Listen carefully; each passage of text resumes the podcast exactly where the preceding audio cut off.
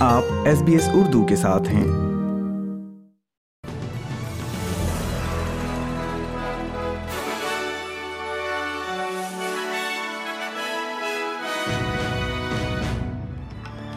السلام علیکم آپ سن رہے ہیں ایس بی ایس اردو اور میں ہوں افنان ملک آج کی تازہ ترین خبروں کے ساتھ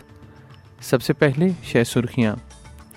پارلیمنٹ آپٹس ڈیٹا کی خلاف ورزی کے بعد ملک کے رازداری کے قوانین میں فوری اصلاحات متعارف کرانے پر غور کر رہی ہے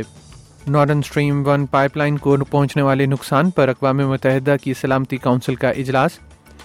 اور کھیل کی خبروں میں سات میچز پر مشتمل سیریز کے پانچویں ٹی ٹوینٹی میں پاکستان نے انگلینڈ کو دلچسپ مقابلے کے بعد چھ رن سے دے دی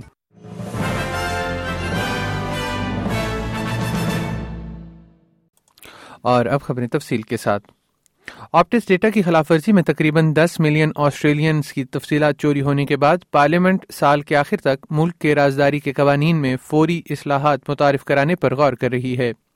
اٹارنی جنرل مارک ڈرائفس کا کہنا ہے کہ پرائیویسی قوانین ڈیجیٹل دور میں مقصد کے لیے موزوں نہیں ہیں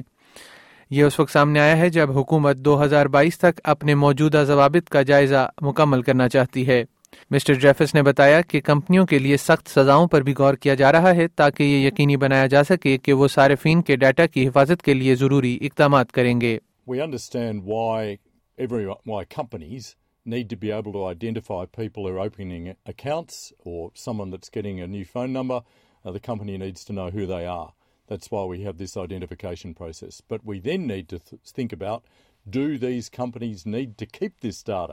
And And if they need to to keep keep it, it It they've got safe. safe. that's what's happened here. wasn't kept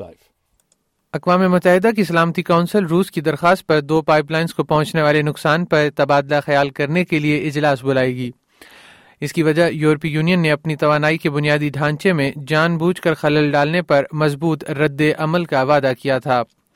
یورپی یونین نے کہا ہے کہ اسے شبہ ہے کہ اس ہفتے یورپ جانے والی روسی پائپ لائن سے گیس کے خراج کے پیچھے تقریب کاری تھی پہلی بار پتہ چلنے کے بعد تین دن تک بحیرہ بالٹک کے نیچے گیس نکلتی رہی تھی اور یہ اب تک واضح نہیں کہ روس پائپ لائنوں کی تقریب کاری کا ذمہ دار کون ہے نارڈ سٹریم اور یورپی شراکت داروں نے اس پائپ لائن پر اربوں روپے خرچ کیے تھے یورپی یونین کے کمشنر ویلادس ڈومبراکس کا کہنا ہے کہ یورپی توانائی کی کسی بھی جان بوجھ کر رکاوٹ کو متحد رد عمل کے ساتھ دیکھا جائے گا clearly safety and environment remains utmost priority it's clear incidents are not coincidences Uh, uh, all uh, information available so far seems to be indicated that it has been a deliberate act, deliberate damage which was created. So it's clear that any deliberate disruption of the EU energy infrastructure is completely unacceptable, and it will be met with a robust and united response. اور کھیل کی خبروں میں پاکستان کے ایک سو چھیالیس runs کے ہدف کے تعاقب میں انگلش بیٹرز سات وکٹوں پر ایک سو انتالیس رنز ہی بنا سکے کپتان معین علی اکاون رنز بنا کر نمایاں رہے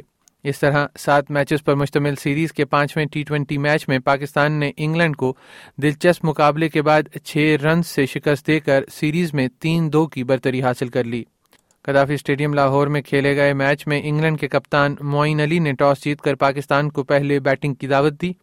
انگلش ٹیم میں چار جبکہ پاکستانی ٹیم میں تین تبدیلیاں کی گئی تھیں گرین شرٹس کی جانب سے آل راؤنڈر عامر جمال نے انٹرنیشنل ڈیبیو کیا اس کے علاوہ نائب کپتان شاداب خان اور حیدر علی کی فائنل الیون میں واپسی ہوئی ہے اس کے ساتھ ہی آج کا خبر نامہ ختم ہوا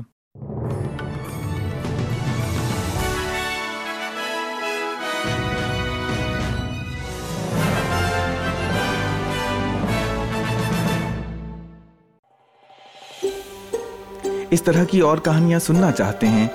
Apple podcast Google podcast یا اسپوٹیفائی یا جہاں سے بھی آپ پوڈ کاسٹ سن سکیں